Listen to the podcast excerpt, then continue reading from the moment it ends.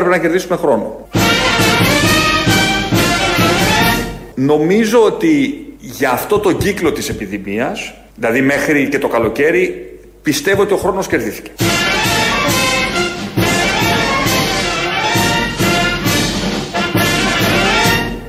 Και αν κρίνω, επειδή εγώ το πρώτο που κοιτάω κάθε πρωί είναι τις διασωληνώσεις και το πόσες κενές εντατικές έχουμε ακόμα, πιστεύω ότι αν δεν κάνουμε κάτι λάθος θα έχουμε κερδίσει τον χρόνο μέχρι τον Οκτώβριο.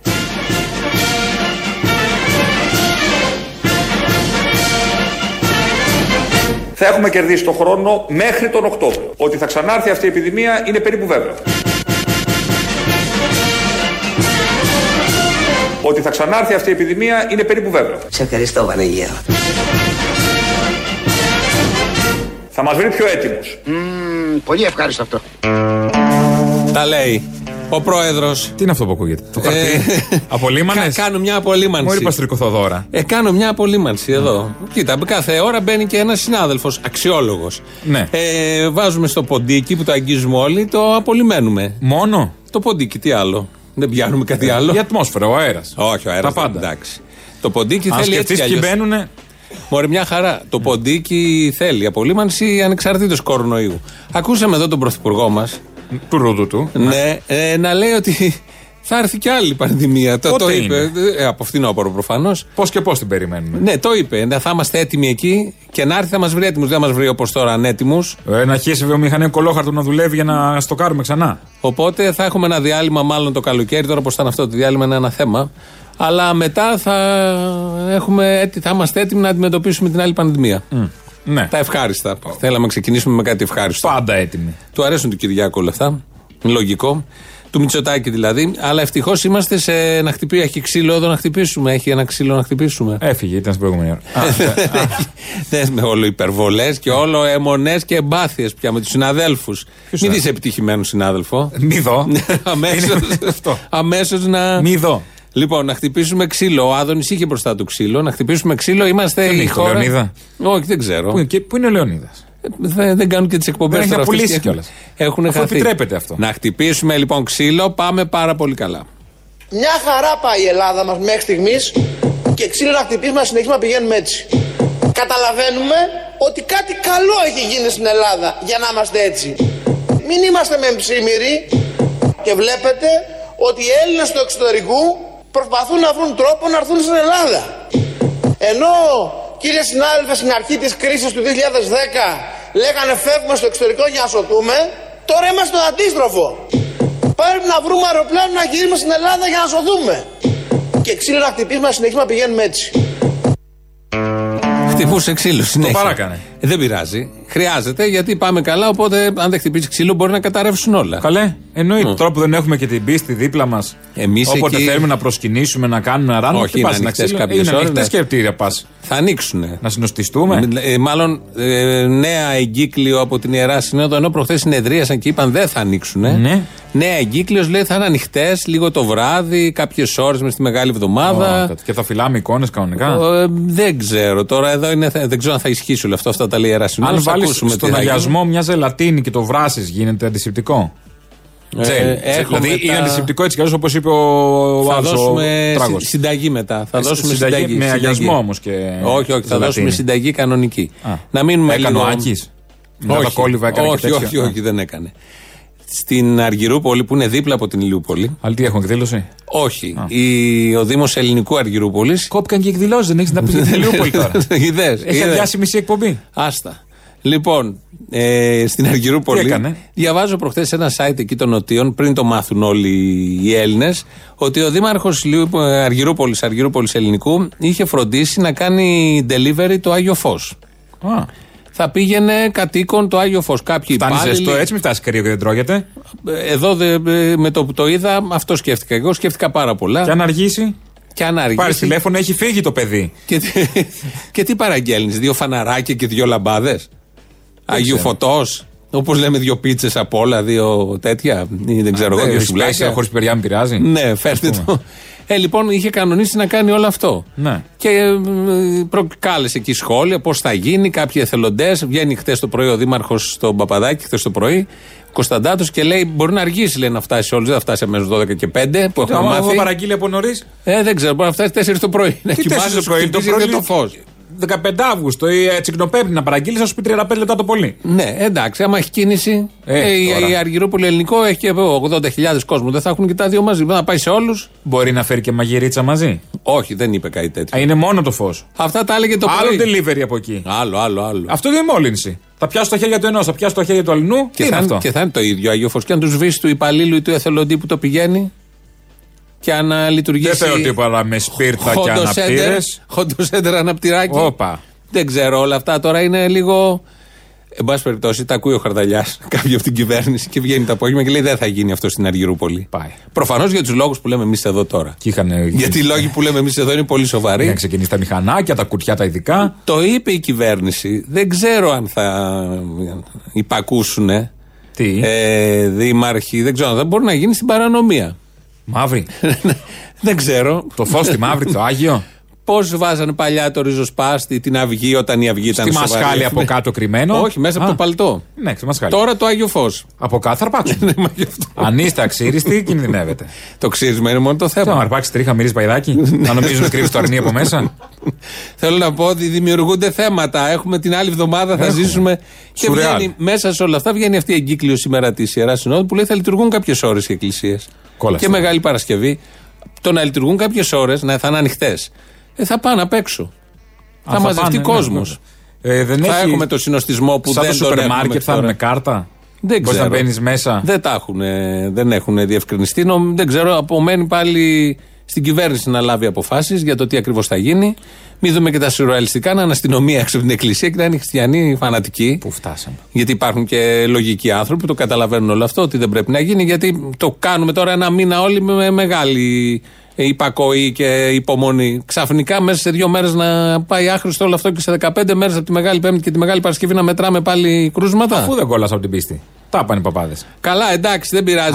Επειδή είμαστε και εμείς που δεν είναι αυτό, δεν χρειάζεται όλοι να έρθουμε σε συγχρονισμό. Και ο αστυνόμος με την καρδιά θα πάει, δεν πιστεύει. Τι μπάτσους έχουμε δηλαδή. Τι να κάνει, άμα πάρει εντολές. Αντίχριστους. Τι εντολή είναι πάνω από την πίστη. Τι είναι αυτά τώρα, πού φτάσαμε. Θέματα όλα αυτά. Αυτά θα αντιμετωπιστούν 6 ώρα το απόγευμα. Tsiodrás. Χαρδαλιάς πια. Χαρδαλιάς. Γιατί πέφτει προς το Χαρδαλιά το θέμα. Tsiodrás. Tsiodrás είναι το πρώτο. Χαρδαλιάς, ναι. Τι γίνεται στον κόσμο, τι κρούσματα έχουμε εδώ, νούμερα, αριθμούς. Δηλαδή, άμα ήταν μπουζούκια, ποιος θα βγαίνει πρώτος. Tsiodrás.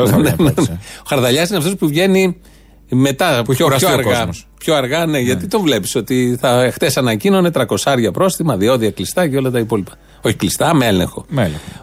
Drone, κάτι drone. Ναι, τα πάντα. Η Ιερά Σύνοδος έχει ορίσει έναν εκπρόσωπο, έναν Μητροπολίτη, τον Μητροπολίτη Ναυπάκτου Ιερόθεο, μετά και την ηλεδιάσκεψη που έκανε πριν μια εβδομάδα τα μέλη της Διαρκούς Ιεράς Συνόδου, βγήκε και έκανε ανακοινώσεις για αυτό το θέμα. Είχε λάβει μια απόφαση. Ο κύριος Ierotheos είχε βγει την επόμενη μέρα το πρωί στην πρωινή εκπομπή του Sky και είχε πει ότι θα είναι κλειστές οι εκκλησίες όλη τη Μεγάλη Εβδομάδα και το είχε δικαιολογήσει ως εξής. Εγώ νομίζω ότι οι χριστιανοί οι οποίοι πιστά μέρη της εκκλησίας θα δεχτούν την απόφαση της Ιεράς Συνόδου, γιατί δεν είμαστε αναρχικοί. Δεν μπορεί κάποιος να είναι χριστιανός και να είναι αναρχικός με αυτή την έννοια. Κατάλαβες. Δεν μπορεί να είναι και χριστιανοί και αναρχικοί. Σωστά το είχε πει ο άνθρωπος. Παρόλα τα μουσια και τα μαύρα. Ναι. Παρόλα αυτά. Ναι, και δεν ξέρω αν φοράνε και All Star από κάτω. Δεν το ξέρουμε. Παρόλα αυτά δεν μπορεί να είναι το ένα και το άλλο. Γιατί τώρα η σημερινή εγκύκλειος κάπως προς την αναρχία πηγαίνει λίγο. Το γυρίζει λίγο και δημιουργούνται θέματα. Μπουκάλια βλέπουν να φεύγουν. Μολό το φαγιασμού. Λέει εδώ ένας ακροατής, ο Σπύρος, γιατί δεν καθιερώνουμε στις εκκλησίες άναμα κεριού με ραντεβού. 7 και 5 ανάβεις το κεράκι σου. 7 και 7 εγώ. 2 λεπτά δεν θέλει παραπάνω. Πρώτον, είμαι selfie-stick, κάπου μακριά κάπως. Πώς δεν γίνεται να αυτό. Μέσα, να έχεις τον αναπτήρα με τόσο εγώ selfie-κόνταρο. Τώρα θυμήθηκα στη Βαρκελόνη, στις εκκλησίες, το κάνουν πολύ καθολικοί. Βάζουν κέρμα. Όχι μόνο. Εκεί που είναι το μανουάλι που έχουμε εμείς, είναι ένας πάγκος μεγάλος. Με ψεύτικα κυριά. Με ψεύτικα, φαντάσου ρεσό, φανταστείτε ρεσό. Πώς είναι τα ρεσό, αλλά έχουν λαμπάκια από πάνω. Είναι καμιά 200 λαμπάκια. Ρίχνεις το κέρμα και ανάβει ηλεκτρικά το λαμπάκι σου. Ναι, και αλλού, όχι μόνο στη Βαρκελόνη. Ναι, όχι, θυμάμαι εκεί το είχαμε. Σαν πολύ παλιά το είχαμε. Και στη Sacré Cœur Στη Μορέτσοκαρο Βρεβλάχο στο Παρίσι. Σάκρ Κέρ. Έχει τέτοιο χωρίς ρεσό, με κερί.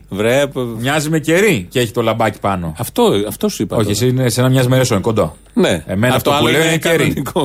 Είναι πιο μπροστά η Γάλλη. Η Σάκρ Κέρ είναι άλλο. Το καταλαβαίνω.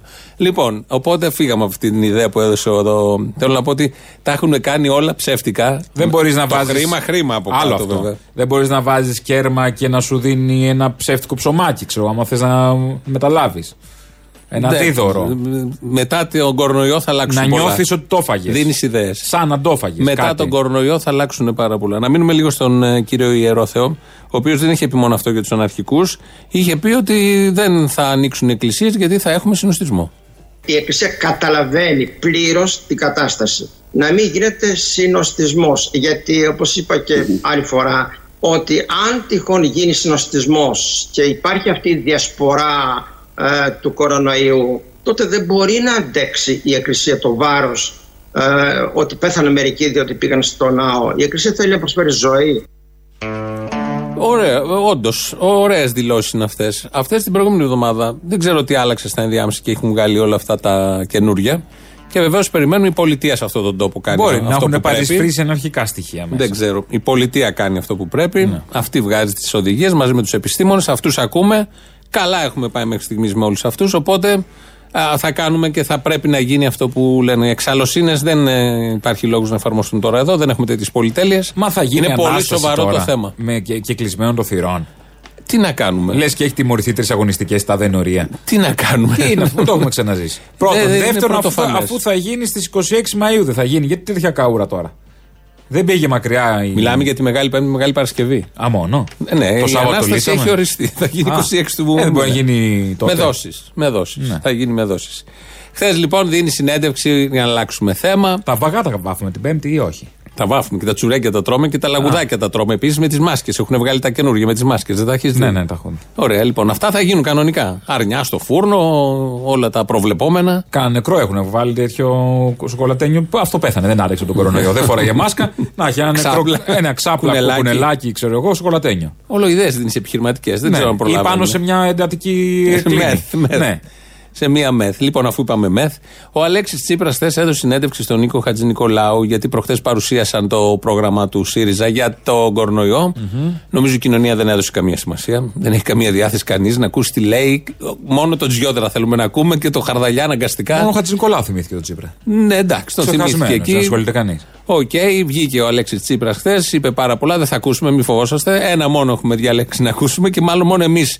Δώσαμε συνέχεια σε όλο αυτό, κανείς δεν ασχολείται. Εγώ είμαι μονικός κατά τα άλλα. Μόλις είπα ότι δεν θα βάλουμε κάτι άλλο. Θα βάλεις ένα παρόλα αυτά, κανείς και θα βάλεις ένα. Θα σου πω, αυτό το ένα όμως έχει μια αξία. Μιλάει για τις... Καθόταν καθώς πρέπει ο Τσίπρας σαν τον Ομπάμα, έτσι, Κλάιν. Κανονικά. Ήταν στο γραφείο αυτό με το κόκκινο από πίσω κάδρο. Έγινε με τηλεπαράθυρο, κατάλαβες. Ο Αλέξης Τσίπρας λοιπόν μιλάει για το ΕΣΥ, το Εθνικό Σύστημα Υγείας. Δεν υπάρχει αμφιβολία ότι έχουμε μια μεγάλη αδυναμία και η μεγάλη αδυναμία είναι το εθνικό μας σύστημα υγείας, η δημόσια υγεία. Ένα εθνικό σύστημα υγείας που για πάρα πολλά χρόνια συρρυκνώθηκε, ιδίως τα μνημονιακά χρόνια. Και πριν είχε προβλήματα, αλλά ιδίως στην περίοδο των μνημονίων είχαμε μια μεγάλη συρρύκνωση σε ιατρικό και νοσηλευτικό προσωπικό. Τα άκουγα λοιπόν χθες. Λέει εδώ, σωστά τα λέει, ότι συρρυκνώθηκε, είδες, σωστά τα λέει, το Εθνικό Σύστημα Υγείας τα μνημονιακά χρόνια. Τα μνημονιακά χρόνια ξεκίνησαν το 10, 23 Απριλίου που πήγε στο Καστελόριζο ΓΑΠ και ανακοίνωσε και βγήκαμε 21 Αυγούστου του 18 με την Ιθάκη του Αλέξη Τσίπρα. Όλο αυτό είναι 8 χρόνια. Τα 4,5 από αυτά τα 8 χρόνια μνημονιακά κυβερνούσε ο Αλέξης Τσίπρας. Παραπάνω από το μισό. Κυβερνούσε ο Αλέξης Τσίπρας. Γιατί βγαίνει εδώ και κάνει μια σωστή διαπίστωση, και εγώ συμφωνώ, ότι όντως συρρυκνώθηκε το Εθνικό Σύστημα Υγείας. Μα τη μισή ευθύνη την έχει ο ίδιος. Για αυτή τη συρρήκνωση. Αλλά είχε στο μυαλό του άγχη να μας βγάλει. Μα τι άγχη, είσαι αριστερός, έχεις μια άποψη για τα δύσκολα. Ωραία, βγάλει το αριστερός. Έχεις μια άποψη για τα δύσκολα. Μια πολιτική οπτική των πραγμάτων. Και λες, όταν εγώ έρθω στα πράγματα, αν με επιλέξετε, εδώ μέσα στα παραπολιτικά, αν με επιλέξετε εμένα, θα κάνω αυτό. Έρχεται η ώρα που με επιλέγετε εμένα για να κάνω αυτό. Κάνω το άλλο. Αυτό δεν πρέπει να κάνω για το οποίο έχω ως άποψη. Και μέσα στην άποψή τους στα γραφτά πάντα ήταν τόνωση του συστήματος υγείας, δημόσιου χαρακτήρα και πέρα από το. Κατά τη γνώμη είναι μπαρούφα ο ιδιωτικός, εφόσον υπάρχει ο ιδιωτικός, δεν μπορεί ο δημόσιος να αναπτυχθεί σωστά και πάντα θα έχουμε όλα αυτά που έχουμε. Το ξεπερνάμε αυτή την παπάντζα που λένε πάρα πολύ, αλλά. Καλά, εφόσον πάντα θα πρημοδοτείται με φοροελαφρύνσεις ο ιδιωτικός, προφανώς θα αναπτυχθεί το άλλο. Όχι μόνο με ελαφρύνσεις. Όταν υπάρχει ο ιδιωτικός τομέας, είναι πιο ισχυρός, μπορεί να εξαγοράσει από υπουργό. Μέχρι καλό γιατρό, αυτό μέχρι εννοείται. Οτιδήποτε. Και όταν ταυτοχρόνως όμως αποδομείται το δημόσιο σύστημα υγείας. Δεν συμβαίνει μόνο στην Ελλάδα, μα γι' αυτό αποδομείται, για να δομείται το ιδιωτικό σύστημα υγείας. Πέρα από όλο αυτό λοιπόν. Το είχαμε στα λόγια. Είναι ολοφάνερη πάντως. Όχι, δεν μπορούμε τις παπάντζες. Δεν μπορούμε πάντα. Μα ακόμη να λέει παπάντζες. Αχ, έχεις ψηφίσει κρυφά. Φαίνεται, όλη σου η καούρα είναι που ψήφισε την πρώτη. Καταλαβαίνω. Πίστεψα ότι θα μας έβγαζε από τα μνημόνια. Τότε δεν ξέραμε. Ναι, το είχα πιστέψει, το είχα φάει όλο αυτό. Πολύ φανατικά. Να κάνουμε τι κάναμε πριν, χτυπήσαμε ξύλο, που πάμε πολύ καλά. Τώρα έχει έρθει η ώρα να κάνουμε το σταυρό μας. Επαναλαμβάνω, μην είστε μεμψίμυρος με τις επιτυχίες της χώρας. Η χώρα μας συγκρίνεται με χώρες εντός Ευρωπαϊκής Ένωσης, ίδιου οικονομικού προφίλ και ίδιου περίπου πληθυσμού. Με ποιες συγκρινόμαστε εμείς χώρες? Με το Βέλγιο, με την Ολλανδία, με την Πορτογαλία. Αυτές είναι οι χώρες που συγκρίνεται η Ελλάδα. Κάντε τώρα Google να δείτε πού είναι αυτές οι χώρες και πού είναι η Ελλάδα. Και κάντε το σταυρό σας που είστε εδώ. Όχι με ρε, μα τι να κάνω το σταυρό. Σας το κοπεί ρε παιδιά 100 φορές. Δεν θέλω να μου μιλάτε άμα κάνω το σταυρό μου. Και κάτω σταυρό σας που είστε εδώ. Σε ευχαριστώ Βανίγερο. Πριν έλεγε να χτυπήσουμε ξύλο, τώρα λέει να κάνουμε το σταυρό μας που πάμε καλά, γίνονται συγκρίσεις με τις άλλες χώρες και γενικώς προχωράμε πάρα πολύ. Ο σταυρός γενικώς επιτρέπεται ακόμα. Ναι. Αν έχεις πιάσει κάτι. Επιτρέπονται δηλαδή τώρα βλακίες. Ό,τι βλακίες τώρα. Αμέσως. Επίσης αυτή η χρήση του γαντιού, έχουμε καταλάβει ποια είναι η ορθή χρήση του γαντιού. Το αν πιάνεις τα πάντα και με το γάντι πιάνεις μετά και τα μούτρα σου, είναι σαν να μην φοράς.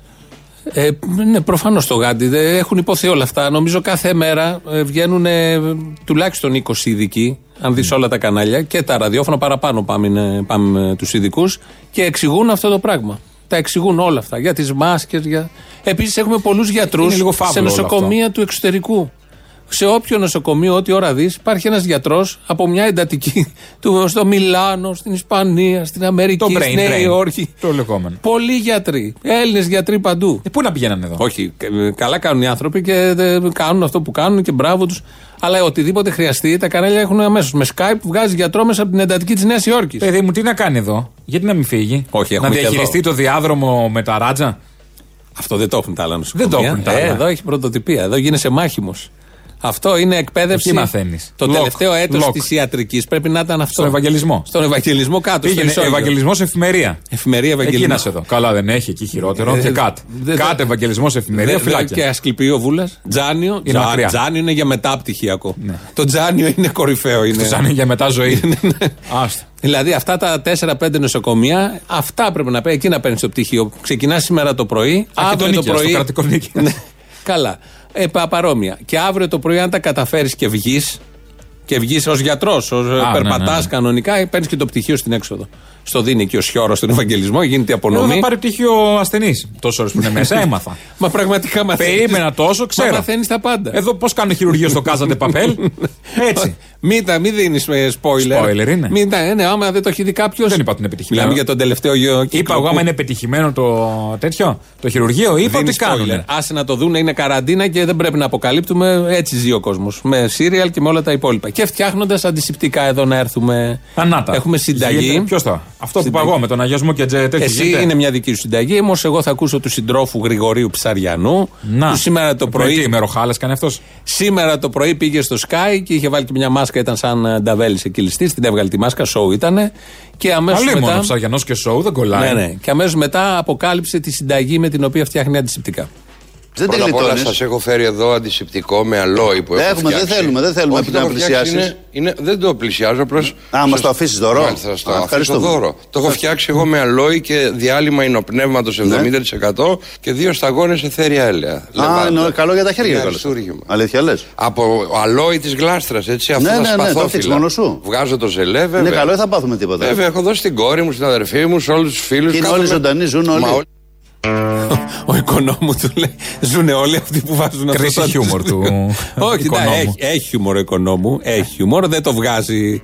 Γιατί βγάζει αυτό το στριφτό χαρακτήρα. Μπράβο, αυτό. Μα αυτό ακριβώς. Η δεξιά σκοτώνει συναισθήματα, ανθρώπινα χαρακτηριστικά, ειδικά όταν πρέπει να υπερασπιστείς κυβερνήσεις και όλα τα υπόλοιπα. Αλλά έχει χιούμορ όμως. Και εδώ του το είπε: ζουνε όλοι αυτό ακριβώς. Ο Ψαριανός τι είναι?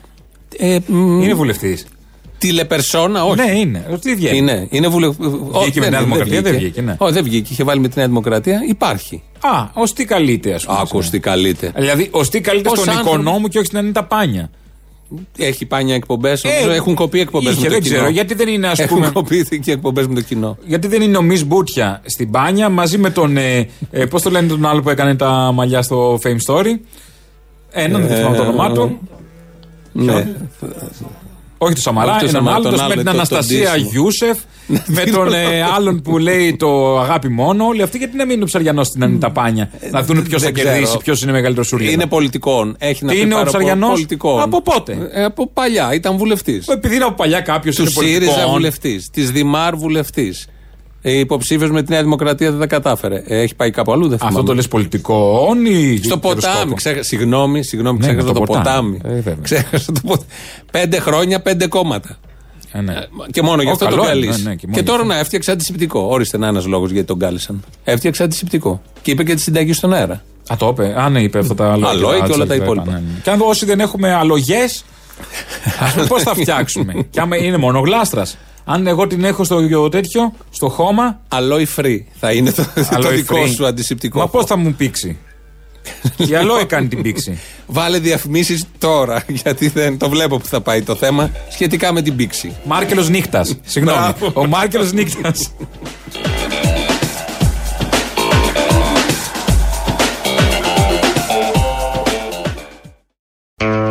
Εδώ Ελληνοφρένεια της Πέμπτης. Ναι, σε περίπτωση που δεν το καταλάβατε. Λέει εδώ ο κύριος Δημήτρης, ακροατής, Δημήτρης Κωνσταντόπουλος, λέει, λέτε για την Ορθόδοξη Εκκλησία, αλλά αναφέρεται ότι τα τζαμιά λειτουργούν κανονικά, γιατί εκεί δεν εφαρμόζεται την νομοθεσία. Δεν ξέρω αν πια τζαμιά, τι εννοείς, αν εννοεί εδώ στην Ελλάδα, αν εννοείς στο εξωτερικό.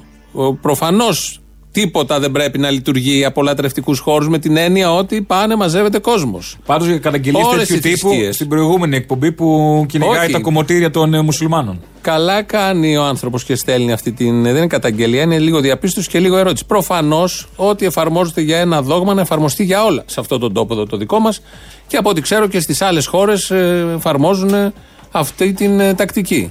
Είναι και ο Παγκόσμιος Οργανισμός Υγείας, το έχει πει, όχι συνοστισμός ατόμων. Όταν μαζεύονται σε ένα χώρο 20, 30, 40, προφανώς δεν είναι καλό αυτό. Δίνουμε μια μάχη όλοι. Έχουμε περιορίσει βασικές ελευθερίες που δεν το περίμενε κανείς ότι θα το ζούσε στη ζωή του αυτό το πράγμα. Έχουμε μαγειρέψει ότι μαγειρεύεται πια μέσα στο σπίτι. Δεν υπάρχει αυτό. Τώρα καταλαβαίνεις την προπόνηση που μας κάνουν. Τόσα χρόνια προπόνηση μας κάνουν όλα αυτά τα reality μαγειρικής για να τη δύσκολη στιγμή. Μπράβο, γιατί υπάρχει και ένα σχετικό κειμενάκι για τη Μαντόνα από πέρυσι από το Ισραήλ. Αυτό είναι ό,τι καλύτερο κυκλοφορεί. Βρείτε το. Που αποδεικνύει ότι στη Eurovision πέρυσι το Ισραήλ η Μαντόνα στο χορευτικό που είχε κάνει όλα τα έδειχνε γύρω-τριγύρω. Και ανθρώπους με μάσκες και να πέφτει. Η δημοκρατία γενικώς. Υπάρχει ένας που το έχει κάτσει κάτω, το έχει μελετήσει. Αλλά δεν υπάρχουν στο σούπερ μάρκετ, δεν υπάρχει μαγιά, το ξέρεις. Μαγιά? Ναι, γιατί κάνουν όλοι ψωμιά. Όχι, γίνεται και χωρίς μαγιά. Ναι, δεν είναι το ίδιο τώρα. Δεν είναι το ίδιο. Άσε που διαλύεται εύκολα, το προσπάθησα, μην νομίζεις. Χωρίς μαγιά ή με μαγιά? Ναι, χωρίς μαγιά. Και. Σαν γκέκ γίνεται. Ωραία, δεν το έφαγες μετά. Το έφαγα, την άκρη. Βάλει λίγο τυρί. Το βούρισα στον καφέ, την άκρη. Αναγκάστηκα. Κάντο και παξιμάδια μετά. Ξέρω εγώ, ναι. Για να περνάει η ώρα. Η ΕΡΤ λοιπόν χτες, η οποία ΕΡΤ από το πρωί μέχρι το βράδυ μας ενημερώνει πάρα πολύ ωραία. Βγαίνει ο ένας υπουργός μετά τον άλλον. Τώρα που είναι μόνο του. Τώρα που είναι στα σπίτια τους, δεν έχουν τι να κάνουν οι υπουργοί. Ό,τι ώρα κάνει ζάπινγκ θα δεις το βρούτσι σε κάποιο κανάλι. Ο Βρούτσης, είτε εδώ είτε εκεί. Συνέχεια ανακοινώνει τα ίδια. Τι μόνο του Σιόδρα Χαρδανιά. Όχι, ναι, τους κλέβει λίγο το δίδυμο το βράδυ την δόξα και πρέπει να υπάρχουν και αυτοί. Η ΕΡΤ χθες ξεκινάει η συνάδελφος εκεί παρουσιάστρια στο κεντρικό δελτίο. Υπάρχει ατάκα, η ΕΡΤ μας ενημερώνει. Λέγεται η ατάκα αυτή. Χρόνια τώρα. Χρόνια. Λέγεται δεκαετίες. Αυτή η ατάκα χρόνια τώρα. Όπως λεγόταν πριν και πιο πριν και πάρα πιο πριν. Μάλιστα. Και όποιος θα λέγεται και μετά. Άντε να δούμε. Για πες. Το δελτίο λοιπόν ειδήσεων χθες μας ενημέρωσε. Η Βρετανή αγωνιά για τον πρωθυπουργό της χώρας που νοσηλεύεται στην εντατική. Οι θάνατοι αυξήθηκαν και πάλι στην Ισπανία και στην Ιταλία, ενώ στις Ηνωμένες Πολιτείες ο ιός φαίνεται να δείχνει μία ανεξήγητη προτίμηση στους Αφροαμερικανούς. Μία ανεξήγητη προτίμηση στους Αφροαμερικανούς. Να, η ενημέρωση. Ο ιός διαλέγει, κοιτάει από πάνω. Είναι ρατσιστής λίγο. Είναι μαύρος. Και ο ιός ρατσιστής. Και ο ιός πηγαίνει έτσι, το διατύπωσε. Το θέμα είναι πραγματικό. Στα στοιχεία που δίνονται στη μεγάλη δύναμη, υπερδύναμη Αμερική, έχει 2.000 νεκρούς κάθε 24ωρο, περίπου 2.000. Οι περισσότεροι είναι από λαϊκές γειτονιές, από αυτά τα γκέτο, τα τρισάθλια, πέρα από τη λάμψη των πολυκατοικιών, των ουρανοξυστών και των λαμπερών οικοδομικών τετραγώνων. Υπάρχει και η πίσω πλευρά. Από εκεί είναι. Ειδικά στις Ηνωμένες Πολιτείες. Γιατί εδώ είχαμε τους πιστούς και τους πλούσιους. Ναι, εδώ, Μιλάνο, αυτοί μας το φέρανε εδώ, κάπως θα ερχότανε, διάλεξε να έρθει έτσι. Έτσι λοιπόν το διατύπωσε με αυτόν τον τρόπο. Πάντως με τα δεδομένα του Τραμπ και όλα αυτά, εντάξει, δεν είναι και μεγάλη χασούρα. Και λίγη. Δηλαδή σου λέει φτωχοί και μαύροι. Τι τους θες? Όχι, ναι. Άμα ήταν και Μεξικάνοι, πανηγύρι θα έκανε. Ναι, προφανώς. Για τα ήθη δηλαδή της Αμερικής σε αυτή την περίοδο με το λόγο Τραμπ είναι νομίζω. Και επειδή η Αμερική. Χαρά, πανηγύρι, μπάτσι, δεν τους σκοτώνουμε εμείς, πεθαίνουν μόνοι τους. Τι καλά. Όλο αυτό που λες ισχύει. Οι Ηνωμένες Πολιτείες υποτίθεται είναι μια μεγάλη σύγχρονη χώρα, η μεγαλύτερη, ισχυρότερη. Είναι ένα πρότυπο για πάρα πολύ κόσμο, χώρα της ελευθερίας, των ευκαιριών. Ψέμα. Και γίνεται, αποκαλύφθηκε τώρα για ποιους ακριβώς είναι χώρα της ελευθερίας και των ευκαιριών. Προφανώς είναι τέτοια χώρα, αλλά δεν είναι για όλους. Ναι. Δεν είναι για όλους, γιατί όταν έχουν 2.000 κάθε βράδυ νεκρούς, η Νέα Υόρκη 700, 770. Ναι, ναι. Είναι θέμα. Γιατί ωραίος ο πολιτισμός, ωραία τα πρότυπα και το χρησιμοποιούν πολύ στο λόγο τους όλα αυτά τα χρόνια, τις δεκαετίες. Η χώρα, η σύγχρονη, έχει τα σούπερ όπλα. Πάνε και χτυπάνε όλα χειρουργικά. Super, τα πάντα super. Ναι, τα πάντα. Έχει φτάσει στο διάστημα. Αλλά σε αυτά τα θέματα που πρέπει να προασπίζει την υγεία του λαού της, δεν είναι και τόσο μπροστά. Για μας. Και όχι αυτή η χώρα. Για και τα δικά τους είναι μπροστά, βολεύει αλλιώς. Και άλλες χώρες από ό,τι βλέπουμε και παρακολουθούμε. Αυτά λοιπόν στην ΕΡΤ. Αλλά προχθές και ο Νίκος Στραβελάκης είχε τον Πέτρο Κυρκιλή. Εκεί τον ενημέρωνε για τα δέοντα. Και το Μουζουράκι είχε. Γιατί λέει στον Κυρκίλη μόνο. Πάμε, λέει, μια μέρα πριν. Ήταν ο Πέτρος, κάποια στιγμή έλεγε κάτι εκεί και λέει ο Στραβελάκης. Όντως, Νίκο, δεν πήρανε γρήγορα στην Ισπανία τα μέτρα και έχουμε τους αριθμούς που σας είπαμε και νωρίτερα, δηλαδή κοντά 11.000 νεκρούς. Πέτρο και Κυλής, σε ευχαριστούμε. Σε περιμένουμε με τα νεότερα από την Ισπανία που ελπίζουμε να είναι το ίδιο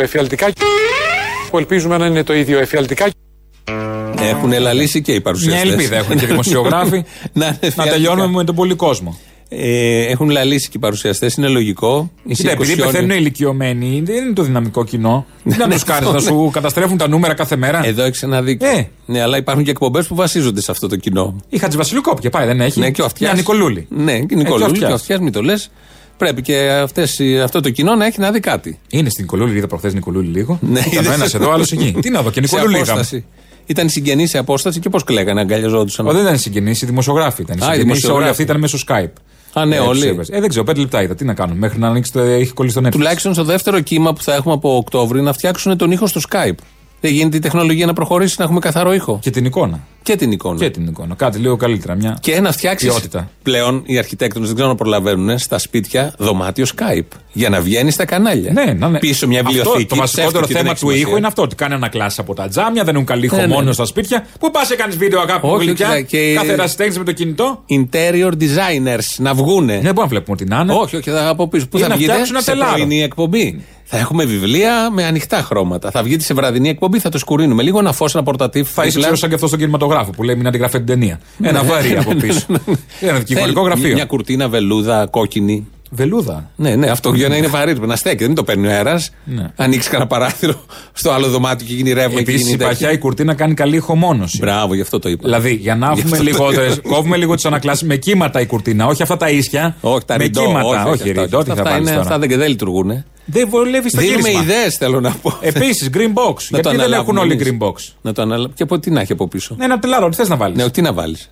Να βάλεις ότι είσαι εξαιρετικό έξω, να τους τρολάρεις. Στην εκκλησία. Εκκλησία τώρα, τάκ, κολοτάχτυλο. Βγαίνει, όταν βγαίνει, ας πούμε, ο Βρούτης, ο υπουργός εργασίας, να έχει δύο εργάτες από πίσω. Να σκοτώνει.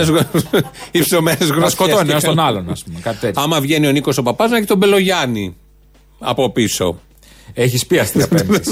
Όχι, τον είχε τον Μπελογιάννη. Έχει αστεία Πέμπτης, δηλαδή. Όχι, τον είχε τον Μπελογιάννη. Ναι, του Πικάσο. Ναι, του Πικάσο, το σκίτσο. Λοιπόν, μια που είπαμε Νίκος. Το κανονικό δεν μπορούσε να τον έχει, γιατί θα βλέπει το κανονικό βλέμμα του Μπελογιάννη και θα τον έπιανε ντροπή. Δεν νομίζω. Δεν νομίζω καθόλου. Έβαλες δύο λέξεις σε μια σειρά που δεν ταιριάζουν με τίποτα. Σε μια πρόταση. Μια που είπαμε, το φέραμε πάλι στο ΣΥΡΙΖΑ, ήρθε. Ο Κώστας Αρβανίτης, που είναι και ευρωβουλευτής, κάνει και μια εκπομπή. Στο κόκκινο, αν δεν κάνω λάθος. Ναι. Και παρελάβουν διάφοροι ΣΥΡΙΖΑ από εκεί. Λογικό να πούν τις απόψεις τους και όλα αυτά τα πολύ ωραία που γίνονται και αυτοί με Skype τώρα κανονικά λόγω του κορονοϊού. Βγαίνει προχθές ο κύριος Νεφελούδης. Νεφελούδης ήταν στην κυβερνήσεις Τσίπρα γενικός γραμματέας του Υπουργείου Εργασίας και όλων αυτών των θεμάτων και κοινωνικών υπηρεσιών και διάφορα τέτοια. Βγαίνει λοιπόν ο Νεφελούδης στον Αρβανίτη και του λέει: Καλησπέρα. Καλησπέρα, Κώστα μου, τι κάνεις? Και συγχαρητήρια για την εκπομπή. Ναι, νομίζω ότι ακούμε μια νέα Deutsche Welle. Είναι...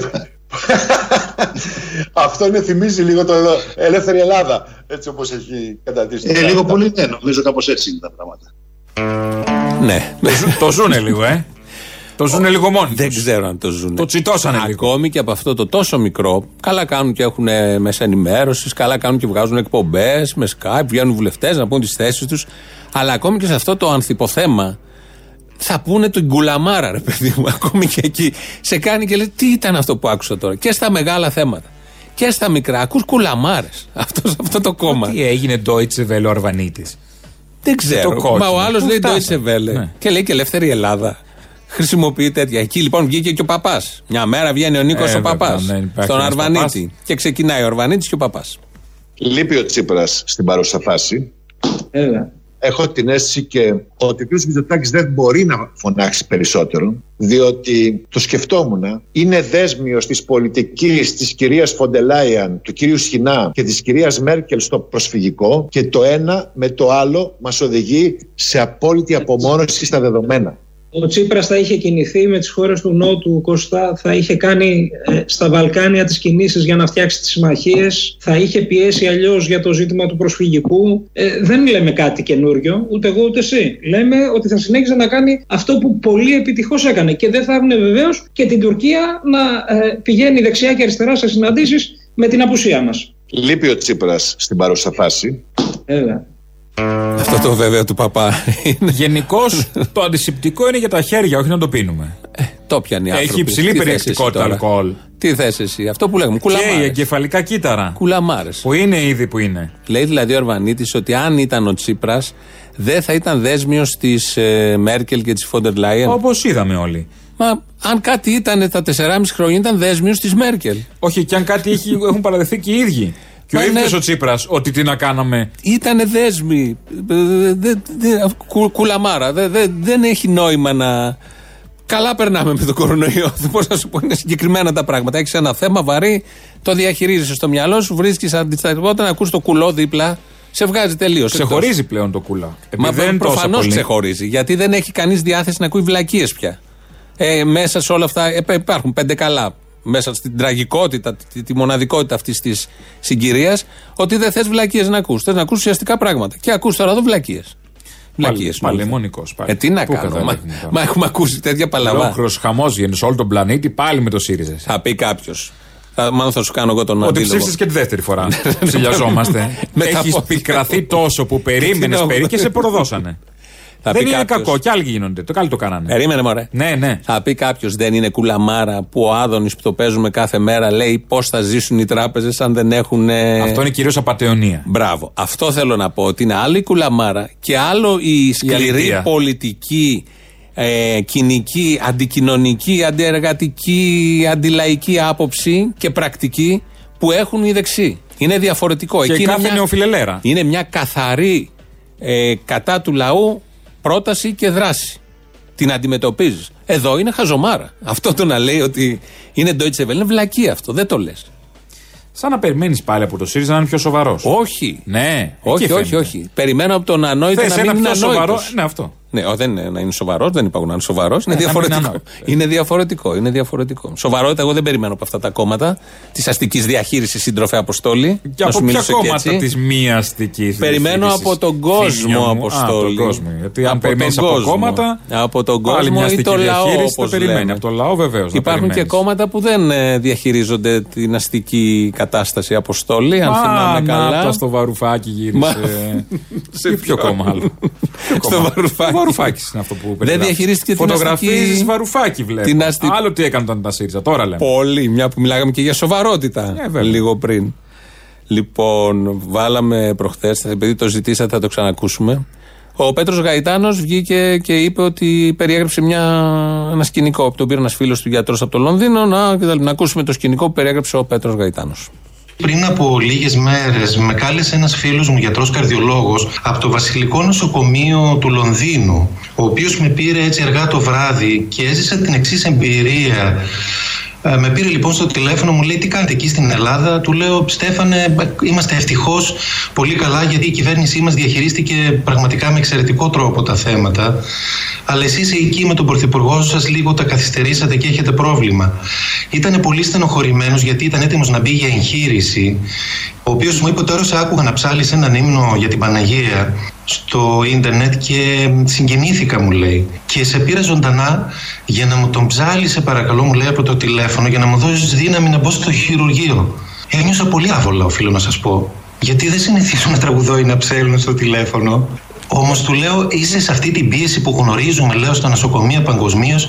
Μου λέει, ναι, μου λέει και σε παρακαλώ, το έχω ανάγκη. Αυθόρμητα μου βγήκε και άρχισα να ψέλνω τον ύμνο. Δεν έγινε έτσι ακριβώς. Δεν ήθελε να τα πει όλα. Ένας ύμνος, ο ήλιος, ο πράσινος. Όχι, δεν ξέρω, δεν είπε. Αυτό δεν τα αποκάλυψε όλα. Εμείς αποκαλύψαμε προχθές, θα τα ακούσουμε και σήμερα γιατί το έχουν ζητήσει πολλοί ακροατές. Τη συνομιλία με τον Στέφανο, τον γιατρό από το Λονδίνο.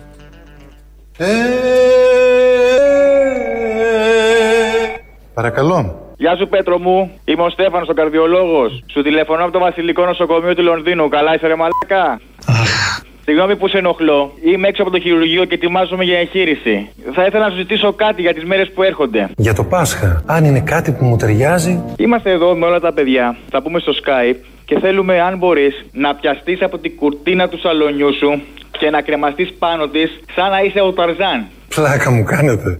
Όχι, δεν σου κάνουμε πλάκα. Το σκεφτήκαμε με τα παιδιά εδώ. Θέλουμε να γελάσουμε και θυμήθηκα που είχες ξανακρεμαστεί από την κουρτίνα, θυμάσαι? Και φώναζες και θέλουμε να το κάνεις και τώρα. Αποκλείεται. Έλα ρε Πέτρο, στο ζητάμε σαν χάρη. Αποκλείεται. Καλά, αφού δεν θες αυτό, πες μας ένα χριστιανικό τραγούδι. Το Παναγιά μου ένα παιδί της Ζωζός Αμπουτζάκη. Βρε παιδιά, τρελαθήκατε. Καλά, πες μας το υπερμάχο. Αυτό μάλιστα. Και αυτός ήταν ο πραγματικός διάλογος του. Ναι, εντάξει, τώρα το Ζωζό Σαπουτζάκι είναι λίγο μακριά. Βλέπουμε. Παρόλο που είναι θρησκευτικό το Παναγιά μου ένα παιδί. Ναι, το πιο θρησκευτικό. Νομίζω Κασιανής ακούγεται. Δεν ξέρω. Λέει εδώ η Λίνα από τη Δράμα πάνω, τη γνώρισες και από ό,τι έμαθα. Εγώ λέει άναψα μαγκάλι γιατί αφού το Πάσχα φέτος ήταν 26 του Μάη, σήμερα είναι Τσικνοπέμπτη. Οπότε. Να φάμε. Ψήνουμε. Να πάμε να πιούμε τσίπουρα κτλ. Την έσπασε τη Σαρακοστή αυτή. Αφού είναι Πάει. Το Πάσχα έχει αλλάξει φέτος. Έχουν τραβηχτεί όλα. Έχουν γίνει κινητές εορτές όλες. Άρα έχει απόκριση. Βλέπαμε πριν εδώ στο δελτίο του Μέγκα κάποιον διάσημο παγκοσμίου Ελληνικούς πώς περνάει στο σπίτι του. Ναι. Και υπάρχουν πολλά τέτοια βίντεο. Έβλεπα, δεν θυμάμαι, ο Μέση ήταν, έπαιζε γκολφ στο σπίτι του. Πώς. Τι σπίτι έχει, μ' αρέσει που ρωτάς. Τι σπίτι έχει? Έχει 8 οικοδομικά τετράγωνα. Έχει μια γκαρσονιέρα που είναι η κουζίνα και μυρίζει από τη τηγανή στο σαλόνι. Και είχε βγει έξω να παίξει γκολφ επειδή τηγάνιζε γαύρο και μύρισαν οι κουρτίνες. Ναι, είχαν νοτήσει τα σεντόνια. Μας βγαίνουν όλοι αυτοί οι επώνυμοι, ειδικά οι ποδοσφαιριστές του Χόλιγου, τη Στάρ και λένε να μείνουμε σπίτι. Τα σπίτια τους είναι σαν την Ηλιούπολη. Με την Ντετζένερης έτσι. Τι έκανε η Ντετζένερης? Που βγήκε και έκανε με την πισίνα από πίσω τα βιντεάκια. Την έκραξε όλος ο κόσμος. Μα λογικό είναι αυτό. Θες να μείνεις κλεισμένος στο σπίτι. Γιατί έχεις 25 εκδοχές. Ναι, 25, όχι σαλόνι, τραπεζαρία, κρεβατοκάμαρα. Γκολφ, πισίνα. Κάνεις και αθλήματα. Τένις. Ολυμπιακά αθλήματα. Μπορούν να γίνουν Ολυμπιακοί σε αυτά τα σπίτια. Να, κανονική Ολυμπιακή. Υγρός στίβος, ανάβαση, mountain bike και όλα τα υπόλοιπα. Έχουν και mountain μέσα. Δεν θα έχουν κάποιοι από αυτούς. Και βγαίνουν και τα δείχνουν εδώ, τα βλέπουμε όλοι πώς περνάνε. Άρα, αφού περνάνε και αυτοί έτσι, στα 75 τετραγωνικά στην Καλυθέα, να περάσει και εσύ έτσι. Αντίστοιχα, κάνε και εσύ. Παίξε γκολ. Βρέσουν να. Βαρά, πάμε στον πρίκι κατευθείαν. Με τον πρίκι. Βαράς ένα πορτοκάλι. Όχι, αυτό είναι κρίκετ. Α, ναι, είναι άλλο. Συγγνώμη, είναι μπρίκι. Είναι και ο ήχος μέσα. Κρίκετ, μπρίκι. Αστείο Πέμπτη, διαφημίσεις για να συνέλθουμε.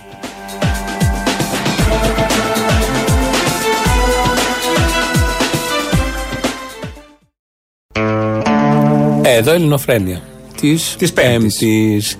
Θα είμαστε και την άλλη εβδομάδα κάποιες μέρες εδώ. Κανονικά δεν θα έπρεπε, γιατί εμείς παίρνουμε άδειες. Αλλά τώρα θα είμαστε, γιατί θέλουμε να είμαστε. Ναι. Και πρέπει να είμαστε. Είναι λογικό, το καταλαβαίνει ο καθένας. Είναι ειδική περίσταση, οπότε θα είμαστε συντροφιά. Αυτές τις μέρες. Θα δούμε μέχρι πότε. Και τα λέμε εδώ, προσπαθούμε να φωτίζουμε λίγο, να δίνουμε λίγο χρώμα στο γενικότερο μαύρο. Όσο γίνεται. Τους στίχους είπε. Στίχους ή τείχους. Τους στίχους, να ασπρίζουμε τους στίχους. Α, τους στίχους. Των τραγουδιών. Ναι. Μπορείς να το σώσεις κάπως. Και τώρα έχεις πολύ χρόνο για να ασπρίσεις ό,τι είναι να ασπρίσεις. Ο καθένας. Και επειδή υπάρχει πολύ μαύρο γύρω μας. Αλλά και τι να το κάνεις να ασπρίσει αντιστοιχέ που ασπρίζαν έξω τα πεζοδρόμια. Τέτοιες εποχές ασβεστώναν, τι να το κάνεις τώρα. Θα βγεις. Εντάξει, γιατί μην το λες. Αυτά μπορούν να είναι και απολυματικά κατά μία. Είναι και ό,τι μπορεί ο καθένας να κρατήσει από αυτά που κάναμε, δεν είναι κακό. Ναι, γιατί να μην ισχύσουν. Να γίνουν αυτά. Συνταγές αρνιού στο φούρνο βγήκαν ή όχι ακόμα. Έχουν χαμό. Και εμείς μεταδώσαμε χτες δύο. Γεμιστάες με κάρι, ξέρω εγώ, αρνί γεμιστό με κοκορέτσι. Και η φίτσα τζικιού. Θα πολλά από αυτά, νομίζω θα έχουμε πάρα πολλά τέτοια. Να ακούσουμε έναν Άδωνη ακόμα, ο οποίος, αν έχεις προσέξει, στην Ευρώπη δεν γίνονται πράγματα. Στην Ελλάδα γίνονται όμως. Στην Ελλάδα γίνονται, στην Ευρώπη, ενώ συνολικά στην Ευρώπη έχει ένα θέμα η Ευρώπη μας, της αλληλεγγύης, του ανθρωπισμού. Ναι, εντάξει. Και όλα αυτά δεν μπορούν να τα βρούνε. Διαφωνούν οι Ολλανδοί, οι Γερμανοί. Υπάρχει θέμα τεράστιο. Γιατί δεν υπάρχει προτεραιότητα σε ποιον θέλει το καλό του κόσμου. Ναι, διαμαρτύρονται οι Ιταλοί.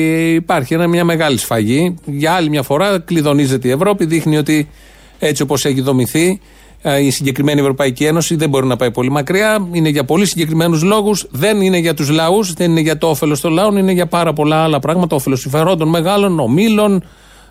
Και διάφορα άλλα, τα έχουμε πει πολλές φορές, τα καταλαβαίνει πια ο καθένας. Βγαίνει λοιπόν ο Άδωνης σε ραδιόφωνο, στο πρώτο θέμα βγήκε χτες, νομίζω, ναι, και είπε τα εξής. Όταν η κουβέντα είχε γίνει για την ένταξη, για τη δημιουργία της Ευρωζώνης, στη Γερμανία η κοινή τους γνώμη ήταν τελείως αντίθετη στο να εγκαταλείψει η Γερμανία τον Μάρκο και να μπουν στο ευρώ. Για να μπει η Γερμανία στο ευρώ, έγινε άρθρο πρώτο στη συνθήκη της Ευρωζώνης, την ιδρυτική της, ότι δεν θα υπάρξει ποτέ αμοιβαιοποίηση χρέους. Αυτό για τους Γερμανούς είναι σαν να λέμε το πιο βασικό τους πράγμα. Δεν υπάρχει, είναι σαν να λέμε, ρε παιδάκι μου, το πιο ιερό και το πιο όσιο που έχουν. Λοιπόν, άρα τώρα πάμε να τους κάνουμε να πούνε το ακριβώς ανάποδα από ό,τι λέγανε από την ίδρυσή τους. Δεν λέω ότι έχουν δίκιο, άδικο έχουν. Λοιπόν, τι Ευρώπη είναι αυτή που στο πρώτο άρθρο ορίζει ότι μία χώρα θα έχει διαφορετική αντιμετώπιση από τις υπόλοιπες? Και γιατί οι υπόλοιπες μπήκανε? Και γιατί υπομένουνε? Και γιατί παραμένουνε? Θα το έλεγες της εκμετάλλευσης, της απειλής. Ναι, όλο αυτό. Γιατί υποτίθεται η Ευρώπη φτιάχτηκε για να μην ζήσουμε το Δεύτερο Παγκόσμιο Πόλεμο και μετά το Δεύτερο Παγκόσμιο Πόλεμο, για να μην έχουμε τα ίδια. Όχι να έχουμε τα ίδια με άλλο τρόπο. Πιο soft. Ναι, δηλαδή πιο soft. Και με μια ψευδέστηση. Και χωρίς τάγκς. Και τώρα το ζήσαμε εμείς τα προηγούμενα χρόνια στην αρχή των μνημονίων. Το ζουνε τώρα και άλλες χώρες, και κυρίως η Ιταλία, η οποία Ιταλία όμως δεν είναι Ελλάδα και μέχρι εδώ δεν μπορεί άλλο. Και αυτά τα πολύ σημαντικά που γίνονται και έχει μια αξία. Θα έλεγε κανείς ότι ίσως είναι ένας σαθρό οικοδόμημα. Αυτό θα το λέει κάποιος κακοπροαίρετος. Ναι. Ότι η Ευρώπη. Και κάποιος καλοπροαίρετος τι θα έλεγε? Ότι δεν είναι. Μ' αρέσει που. Οικοδόμημα και ότι είναι των λαών της.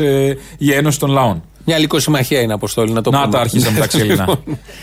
Χτύπα ξύλο, πάει, είπες ξύλο, άμεσα βγήκε το κουκουέ. Λοιπόν, κατηγορούν νεοφιλελεύθεροι, δεξιοί, ευρωπαϊστές, πολύ κόσμο εδώ στην Ελλάδα, ότι όταν λέει κάτι κατά της Ευρώπης, λέει είσαι ιδεολειπτικός, είσαι μονόχνοτος, είσαι ξύλινος, όπως είπες εσύ τώρα. Όταν αυτοί λένε ότι η Ευρώπη είναι η Ευρώπη της αλληλεγγύης, τι είναι αυτό?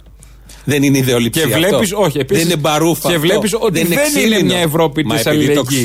Επειδή το ξέρουμε. Όχι, το θέμα είναι ότι δεν το βλέπει αυτός που το λέει. Ναι, ενώ άλλος έχει ένα δίκιο. Ότι απλά χρειάζεται να δει αυτό που βλέπει. Θέλω να πω ότι είναι ξύλινο και όπως είπες εσύ τώρα, ότι είναι ελικοσυμμαχία. Ναι, η λέξη είναι ξύλινη, την είπαμε έτσι για να συνεννοηθούμε.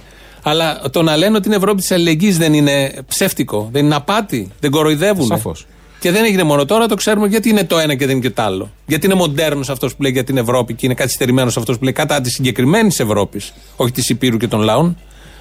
Λαός, μια που είπαμε λαός, αυτός μας αποχαιρετά. Πάμε στο μαγκαζίνο, εμείς τα υπόλοιπα αύριο. Γεια σας.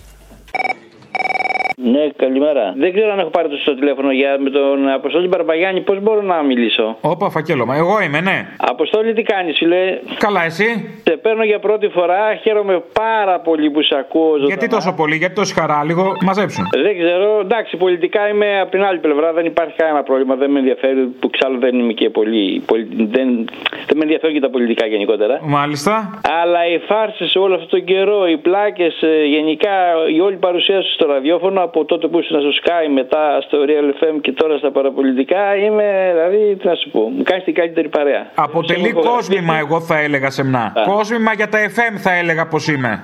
Θα έλεγα, με τριοπαθώς μιλώντας. Σε ευχαριστώ και πάρα πολύ. Να είσαι καλά, ναι. Και πάντα έτσι. Να είσαι καλά και εσύ, χάρηκα. Ραλιά. Και άλλη φορά μην είσαι τόσο συγκρατημένος, τσίτωσε το λίγο παραπάνω. Μην τα λέω εγώ, νιώθω άσχημα. Έχουμε τη μεγαλύτερη κατανάλωση σαν Έλληνες. Εδώ ρε μαλάκα, είσαι στο διάλο. Άκου, τη μεγαλύτερη κατανάλωση την έχουμε στον καφέ. Τώρα που κλείσανε όλες τις καφετέριες, τα πάντα όλα, δεν πίνει καφέ ο Έλληνας, τη φραπεδιά του και όλα αυτά. Τώρα την έχουμε στο μπλε. Η μεγαλύτερη κατανάλωση τώρα την έχουμε στο μπλε. Ό,τι μαλακία πει η Νέα Δημοκρατία και τα κανάλια της, το χάβουμε.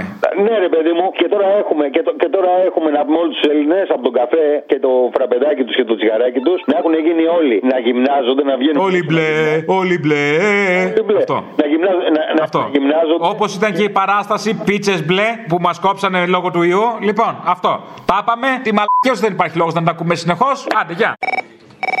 Έλα ρε μπρο, τι λέει? Στρίψε μπρο. Εντάξει μπρο, πού το μπρο? Να το μπρο. Φέρε το. Πάρε το, σπάσε το, στρίψε το. Άκου μπρο. Έλα γιο. Τι είναι αυτό? Ναι καλό, κοίτα πως γυαλίζει μπρο. Στο στριβό στο φτερό. Έλα ρε μανίτο, τι είσαι να πούμε, τι λέει, φάση? Άλλη φάση, σούπερ φάση, φάση, μόνη φάση. Ξύπνα φάση, κοίτα φάση, δέξου φάση, φέρε φάση. Όχι στάση φάση, ούτε μόδα φάση. Αυτά είναι για τους μπλάκες που δεν το έχουνε πιάσει. Τι λέει γαλά, είσαι? Καλά ρε. Να σου πω ρε φίλε, επειδή έχω λίγο τρελαθεί τώρα μέσα στο σπίτι τόσες μέρες. Κορονοϊός, όλο τον κόσμο γνωστός. Κορονοϊός, σκοτώνει ανελιπώς. Κορονοϊός, τον φοβάται και ο γιατρός. Κορονοϊός, μέσα στις πόλεις επικρατεί τελώς πανικός. Έξω πεθαίνει κόσμος, έχει ψόφο κτλ. Έβαλα λίγο Μπογδάνο ρε φίλε πιο πριν, έκανα μαλακία, σηκώθηκα.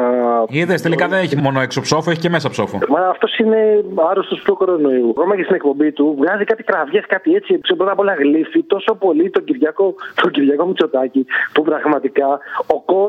Την πήρα του Κυριάκου είναι κατάλευκη. Τι να κάνει, παιδί μου, οι άλλοι είναι έξω στα μπαλκόνια και χειροκροτάει όλη την ώρα. Τι να κάνει και ο Κυριάκος, γι' αυτό υπάρχουν κάτι τέτοιοι για να του την κάνουν αστραφτερή. Τι έχει διαμορφώσει τον πλανήτη? Ένα μπουτσί που μπλέξαμε τώρα. Φυσικές καταστάσεις. Οι μαλάκες έχουν διαμορφώσει τον πλανήτη, σαν και εσένα. Σεισμοί, καταποντισμοί. Αυτό, καταποντισμός μαλακίας. Εκεί έχουμε μπλέξει. Λοιπόν, φτάνει, ξέχνα το. Ποιος είπε ότι όλοι αυτοί οι επιστήμονες είναι και ανθρωπιστές? Δηλαδή όποιος έχει τρία πτυχία είναι καλός άνθρωπος? Έτσι πάει, ναι. Θα σου πω λοιπόν κάτι βρε Απόστολε, αν είσαι ο Αποστόλης. Κι εγώ έχω τρία πτυχία ηλεκτρομηχανολόγου. Αλλά είστε κατάνθρωπος? Περίμενε ότι είμαι άνθρωπος καλός. Αυτό λέει, είσαι κατάνθρωπος? Τελικά έτσι είμαστε, όπως το λες. Έτσι είμαστε. Δεν είναι όλα τα πράγματα ίδια. Επειδή λοιπόν έκανε τρεις εξειδικεύσεις, σημαίνει ότι είναι και άνθρωπος καλός και ευαίσθητος. Χαιρετίσματα στην Αγία Βαρβάρα. Κάτσε να σου πω τη σκέψη μου, ρε μαλάκα. Αρχίσαμε, τι με νοιάζει σκέψη, αγόρι μου. Δεν την έχω ακούσει κάθε μέρα τη μαλακιά σου, ξέχνα το. Ήταν που ήταν στραβό το κλίμα, το πήγε ο Γάιδαρος. Ναι, παράλληλα μας αποδοχάμε το Γάιδαρο, δεν το ξέραμε, σε να περιμέναμε. Λοιπόν, είδες πως έρχεται η τιμωρία. Πώς έρχεται η τιμωρία, πού είναι, πού είναι? Έρχεται με το αστικό, με το μετρό. Έχεις στείλει μήνυμα, έκανε χαρτί. Έρχεται με τον άνεμο, διότι. Έρχεται με τον άνεμο. Τα άφησαν όλα στην Κίνα. Αυτοί οι καπιταλιστές, οι άφρονες, οι άμυαλοι. Τα άφησαν όλα στην Κίνα. Και τώρα που η Κίνα γίνεται της Κίνας, είδες τι παθαίνουνε. Αχ, έπρεπε να του ψηλιαστώ ότι θα έρθει ξυπνάδα μετά από αυτό. Άστο, πονάω ήδη, γεια.